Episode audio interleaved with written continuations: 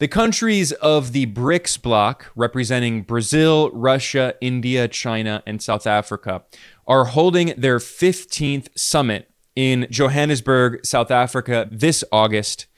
This is widely considered to be one of the most important meetings since the bloc was formed in 2009 as a loose group of developing countries in the global south, along with Russia. And South Africa was actually added. It was originally BRIC, and South Africa was added to the alliance in 2011. And in the past decade, the direction of the BRICS has shifted in a lot of ways. And it's become more and more of a political organization in addition to seeking economic integration and cooperation of developing countries. And in many ways, BRICS today is at a kind of crossroads. There is a, an intense debate going on inside the bloc about what direction it should go in.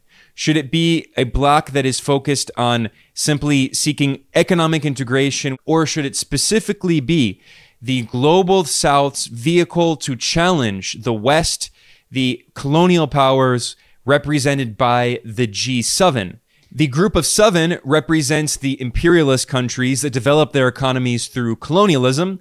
That is the United States, the UK, France, Germany, Italy, Canada, and also Japan. So it's the Western powers plus Japan. And what we now see is a debate in the BRICS, and China in particular is pushing for the BRICS to be a challenge directly to the hegemony of the G7. Russia also wants BRICS to play more of an activist role, speaking out in defense of sovereignty and independence of these countries, challenging the hegemony of the West.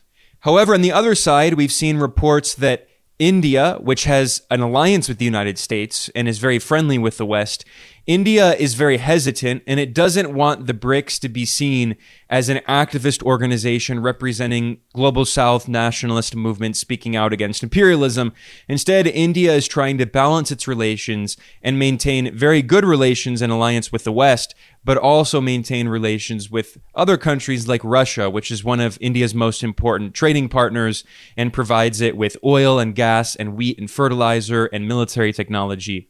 And we've also seen reports that Brazil, which is very afraid that the United States could attack it and impose sanctions on it and try to uh, sponsor another coup because the United States in 2016 and 2018 supported two political coups d'etat against the Workers' Party government in Brazil. So Brasilia is, is being very careful and is trying not to anger the United States very much. So what we're seeing essentially is this debate going on in BRICS with different leaders, some of them trying to walk on eggshells not to upset the West, whereas China and Russia are saying very clearly this should be an organization that speaks firmly on behalf of the global South's independence. We are not going to tolerate bullying and the hegemony of the Western imperial powers. This also comes at a very important historical moment in which the Western colonial economies are no longer the biggest economies in the world. China, when you measure its economy at purchasing power parity, which is the best way to measure GDP, China overtook the US economy in 2017 and is the largest economy on earth. And if you take the BRICS countries together, their economies represent nearly one third of global GDP measured at purchasing power parity, around 32%, whereas the G7 economies represent less than 30%. So the, the BRICS economies together are now larger than the G7 economies. And of course, the Western economies and the G7 have been very stagnant for years and are not growing significantly whereas the BRICS economies are growing rapidly. So there is a lot of potential in the future for BRICS to become a major economic powerhouse on the global stage. But of course, this is why the divisions within the BRICS are important to understand because there is a possibility that there could be countries that leave BRICS we already see some of these divisions emerging. And of course, the Western powers are very much trying to encourage more and more splits. Now, this also comes at a time when the humanitarian organization Oxfam reported that the G7 countries owe the global south $13 trillion in debt. And when I say $13 trillion from this Oxfam report, that is money that the Western powers and Japan promised the global south. It's not money that they that they should give the global south in reparations, which is probably many tens of trillions of dollars more, hundreds of trillions of dollars, considering that the British Empire siphoned out more than $45 trillion just from India over nearly 200 years of colonialism. But I'm not even just talking about the money that the global south is owed in reparations by the colonial powers. Oxfam estimates that the G7 countries promised the global south that they would give aid and support, and in particular, support monetarily to help with climate change policies so these countries can move toward greener technology and energy. And yet the Western powers violated their promises. They lied and they still have not paid $13 trillion to the nations of the global south. This is exactly why an organization like the BRICS is so important for these countries in the global south that are seeking new economic and political representation so they can no longer be bullied and controlled by the Western powers that colonize them and still maintain neo-colonial policies. And it's also why there is a deep debate going on inside the BRICS itself about the future direction of the bloc. The BRIC summit in Johannesburg, South Africa began on August 22nd, and four of the leaders, the heads of state of the BRICS countries, were represented. Now, this was a very important visit by China's President Xi Jinping because it is only the second trip that President Xi took in the year 2023. The only other trip that Xi took outside of China in 2023 was to Russia in March. So that really represents China's foreign policy priorities. President Xi has very clearly prioritized increasing its relations with Russia and also deepening China's relations in the BRICS.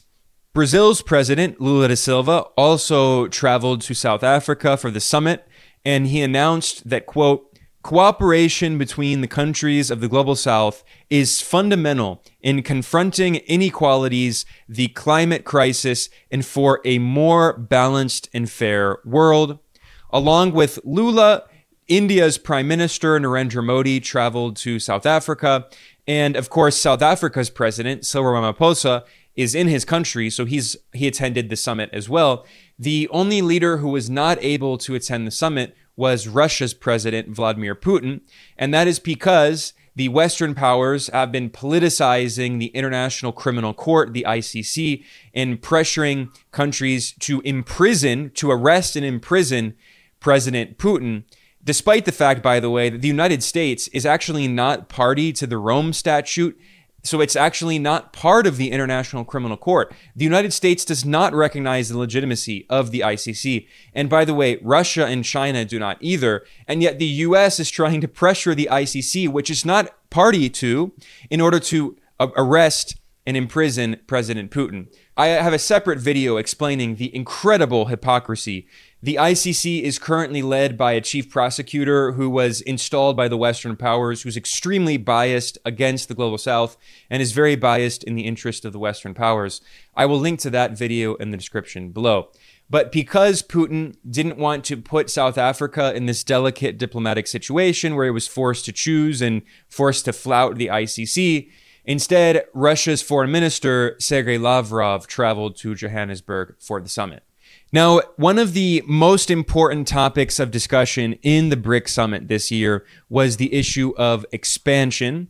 And the, reports that South Africa and China were in agreement on expansion. According to South Africa, 42 countries have expressed interest in joining BRICS, and 22 countries have formally applied to join the bloc representatives from 71 countries were invited to participate in the summit. And by the way, France, France's president Emmanuel Macron wanted to attend the summit, but he was actually rejected. He was not invited. So this truly is a bloc trying to represent the global south. Also attending the summit are the leaders of Iran and Indonesia. Iran's president Ibrahim Raisi attended, and Iran is trying to join. Iran also this year became a full member of the Shanghai Cooperation Organization, which is a largely security focused organization, although it's expanding to focus more on political and economic issues. And other members of the SCO include China, Russia, India, Pakistan, and numerous Central Asian nations. And I did a separate video about Iran joining the Shanghai Cooperation Organization. I will link to that in the description below. Also present at the summit was Indonesia's president, Joko Widodo, who is a nationalist and he's been promoting the development of his country. It's often forgotten, but Indonesia is a very significant power. It has the fourth largest population on earth, right after the United States, and it's growing. Economically, it is already the seventh largest economy on earth when you measure Indonesia's economy at purchasing power parity. And that means that it's it's nearing the size of Russia's economy. And Indonesia is also growing very rapidly, largely because of the economic nationalist policies of Widodo, who has, for instance, been banning the export of raw materials and instead trying to focus on developing Indonesia's local industry. So Indonesia doesn't simply just export raw materials to the rich imperialist countries. Instead, he wants Indonesia to develop its own industry and add value to the production process. So they're not simply a resource colony in this kind of neo colonial system. So, what this shows is that there is a lot of interest in the global south, many countries that want to join the BRICS. Now, I'm recording this analysis today on the 22nd of August, so it is not clear yet which countries will be admitted as new members, but there are reports that likely contenders include Argentina, Indonesia, potentially Iran, potentially Saudi Arabia. So we'll see what those countries will be. And of course, here at Geopolitical Economy Report, I will always be keeping you all up to date with the latest developments in these new global South liberation movements against Western neocolonialism. That's what we report on here regularly. But while there is a general agreement among the existing BRICS members that new countries will be allowed to join and the bloc will expand, what those countries will be is actually not clear. And there have been reports that there are major disagreements within the BRICS bloc itself. The Financial Times has reported that China urges the BRICS to become a geopolitical rival to the G7 itself. And according to the Financial Times, which is a British newspaper, and the Western media has been trying to encourage divisions within the BRICS because Western governments are trying to divide the BRICS. But at the same time, we have seen reports also from the Indian media, from the Chinese media, from Indian diplomats, suggesting that there are very much internal divisions, especially between China and India. So maybe the Western media is exaggerating a little bit, but they very much are there. And this report provides some insight into what these disagreements are about. According to the Financial Times, New Delhi has clashed with Beijing over the expansion of BRICS. Tensions are mounting over whether the BRICS should be a non aligned club for the economic interests of developing countries or a political force that openly challenges the West. And this is according to anonymous people who know about India's and China's positions. So again, maybe they're exaggerating this, but there have been a lot of reports, including from former Indian diplomats, that India is really trying to embrace its alliance with the West. India has a very right wing pro Western government led by the BJP, which is a right wing Hindu nationalist party, and they're very anti China. And they have been basically forming an alliance with the United States. India's Prime Minister Narendra Modi just took a trip to Washington where he signed a series of agreements with President Joe Biden. And by the way, India has bipartisan support in the US. In fact, Republicans also love Narendra Modi because he's very right wing. The ruling government in India is very right wing. And the Democrats love the Indian government because they want to use India as an anti China proxy in the new Cold War. So basically, India is in this position where it has very close relations with the West. India is also part of the Quadrilateral Security Dialogue, the Quad, which is essentially the anti China NATO that the US is trying to use to surround China with antagonistic forces militarily. And we also see that this is part of the larger US so called Indo Pacific strategy of surrounding China. And the right wing leaders of Japan and South Korea just held a very friendly meeting with Biden, promising to deepen their military alliance to counter China. And once again, the Democrats, who claim to be progressive, have no problem allying with the extremely right wing leaders of South Korea and Japan, who have been compared to Donald Trump. South Korea's president, Yoon Suk Yeol, has been repeatedly referred to in the Korean media as K Trump, as Korean Trump, and he's emulating Donald Trump and you know just copying many of his policies. And in the case of Japan, the country has been governed by the right-wing LDP, the Liberal Democratic Party, basically as a one-party state ever since the end of World War II. The US has basically had a significant control over Japan. Both countries still have tens of thousands of US troops occupying them. So essentially, what we see is the current government of Fumio Kishida in Japan has continued these very right wing anti China policies in alliance with the US. And the US is trying to also bring in India, Australia, and the Philippines in this larger so called Indo Pacific military strategy to surround China to eventually wage war on China. So it's, of course, a complicated situation because India is part of BRICS, but and of course China is the C in BRICS, but India is also part of numerous alliances with the United States and it's trying to play both sides and at the same time China wants BRICS to be a force that challenges the West. It doesn't want to just play both sides. It wants to actively challenge the West and provide more political and economic space in the in the world as a leadership role for the global south. It wants the global south to be completely independent from the neo-colonial political influence of the western powers, and that explains one of the big debates going on. A Chinese official explained to the Financial Times what Beijing's philosophy is. They said, quote, if we expand BRICS to account for a similar portion of world GDP as the G7, then our collective voice in the world will grow stronger. And as I mentioned earlier, the BRICS countries now, their economies together, when you measure their GDP at purchasing power parity, represent a larger share of the global economy than the G7. The G7 countries represent slightly under 30% of the global economy, whereas the BRICS countries represent nearly one third, 32%.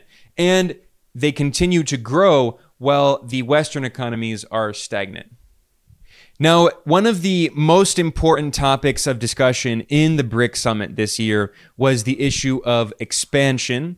The other very important point of discussion, of course, involves de dollarization, the drive by many of these countries to uh, diversify the currencies that they use for international trade and that they hold in the foreign exchange reserves in their central banks. Now, I've talked about this a lot in many different videos, so I'll keep it relatively short here, summarizing that there have been reports, for instance, the Russian government said that the BRICS is eventually in the future going to work on trying to develop a new currency to challenge the US dollar. But many diplomats, including Russian diplomats, have acknowledged that this is a very complicated and difficult process. So it's not going to be something that happens this year immediately at the BRIC Summit. It's going to be something that they work on developing over time. And what they are instead working on right now in the short term is encouraging the use of the currencies of BRICS members, like the, the Chinese renminbi, the Russian ruble, the Indian rupee, the South African rand, the Brazilian real, known as the five R's because all of their currencies begin with R. The BRICS in the short term is focusing on encouraging the use of local currencies, national currencies in their international trade with different countries. And of course, in the future, the goal will eventually be to create a new reserve currency to challenge the dollar. And also, the BRICS' bank arm, the finance arm, the new development bank known as the BRICS Bank, which is currently led by Brazil's former president Dilma Rousseff, has also been gradually de dollarizing, pledging to give out roughly one third of its loans in national currencies of members instead of the dollar. So the point is is that de-dollarization is a process that is happening already, but the creation of a direct challenge to the dollar is something that is likely going to happen in the medium to the long term, whereas in the short term, the countries are instead focusing on developing economic infrastructure, financial infrastructure, payment mechanisms, interbank messaging systems, and such that use local national currencies instead of just the dollar. And of course, that is just one of several topics being discussed at the BRIC summit in Johannesburg this August.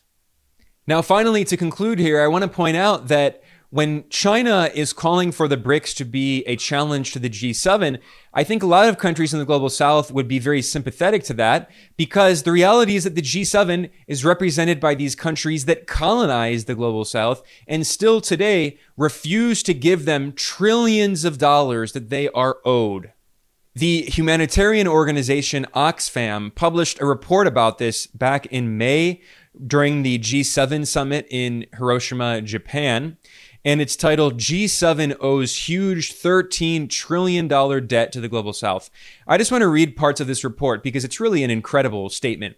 It notes that wealthy group of seven countries owe low and middle income countries $13.3 trillion in unpaid aid and funding for climate action. Despite failing to pay what they owe, G7 countries and their rich bankers are demanding that Global South countries pay $232 million a day in debt repayments throughout 2028. This money that is being spent on debt that poor countries are giving to rich countries instead could be spent on healthcare, education, gender equality, and social protection, as well as addressing the impacts of climate change. And then the, the executive director of Oxfam said, quote, Wealthy G7 countries like to cast themselves as saviors, but what they are is operating a deadly double standard. They play by one set of rules while their former colonies are forced to play by another. It's do as I say, not as I do. This is something I talk about a lot here at Geopolitical Economy Report. The Western powers, in particular the United States, are trying to replace international law with the so-called rules-based international order in which Washington makes the rules and orders everyone around.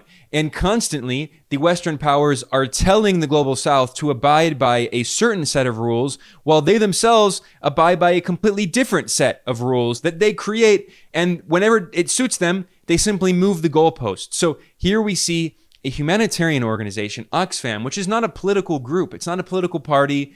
They acknowledge the fact that the Western colonial powers are still maintaining these neo colonial policies today, siphoning out wealth, sucking wealth out of the global south, and yet refusing to give the global south not even reparations. We're not talking about reparations, which would be in the hundreds of trillions of dollars. The, the rich imperialist countries refuse to give the global south the money that they legally owe them, that they have politically stated that they would give them, and they refuse to do so.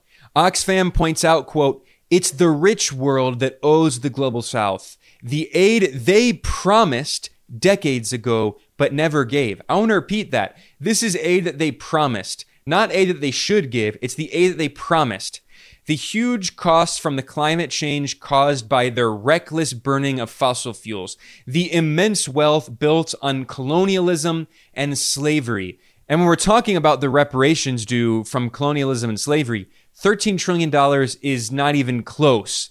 Just in India alone, the Indian economist Utsa Patnaik estimated that the British Empire sucked out at least $45 trillion of wealth that is a conservative estimate. And by the way, that wealth that was siphoned out of the colonies was then used, that capital was used to industrialize the settler colonies of the British Empire, like the United States, like Canada, like Australia. It was that capital was also used to industrialize other parts of Western Europe. So the advanced capitalist countries in the West they quite literally developed their economies through the stolen wealth from the global south, through colonialism and slavery. Their entire economies were based on this, the theft of that wealth. So the $13 trillion is, mark is just a tiny drop in a massive bucket that they owe. But once again, this is the money that the Western powers promised they would give, and they never have given. Oxfam points out, quote, Each and every day, the global south pays hundreds of millions of dollars to the G7 and their rich bankers. This has to stop. It's time to call the G7's hypocrisy for what it is an attempt to dodge responsibility and maintain the neo colonial status quo. And Oxfam pointed out that today, billions of workers around the world, in the global south in particular, are facing real term pay cuts because of the rising inflation and impossible rises in the prices of basics like food. Global hunger has risen for a fifth consecutive year, while extreme wealth and extreme poverty have increased simultaneously for the first time in 25 years. The G7 owes low and middle income countries $8.7 trillion for the devastating losses and damages their excessive carbon emissions have caused, especially in the global south.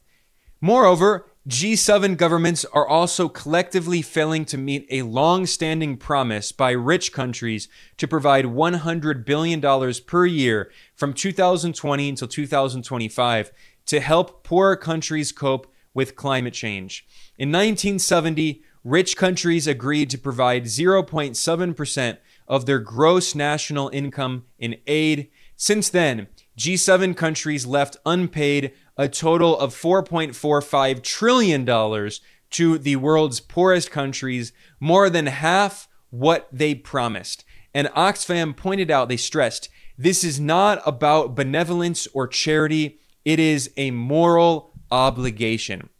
This is why organizations like BRICS are so important. And it's why the debate going on in BRICS is also significant because it's going to determine the direction that the BRICS goes in in the future. Now, I'm recording this on the 22nd of August, the first day of the BRICS summit. So I'm going to conclude here and I will come back soon with more analysis of the latest developments going on in BRICS, in the agreements that are made, in the countries that are added. But I wanted to provide the context today for the debate that's going on and why the BRICS is an important organization and can be even more important in the years to come. With that, I'm going to conclude here. I'm Ben Norton. This is Geopolitical Economy Report. Please subscribe on whatever platform you are watching or listening on. All of our videos are also available as a podcast version. If you're watching on YouTube, please subscribe and like the video. It helps to promote our material in the algorithm. And if you want to support the work that we do here, you can go to geopoliticaleconomy.com slash support. And there are several ways you can donate to us. The best way is you can go to patreon.com slash and become a patron. We rely entirely on small donations from viewers and listeners like you. We do not have any institutional support. We do not have any big corporate sponsors or anything like that. So I want to thank everyone if you consider supporting us in any way. I also want to thank everyone who watched or listened and who joined me to the end here. I am Ben Norton from Geopolitical Economy Report. I'll see you next time.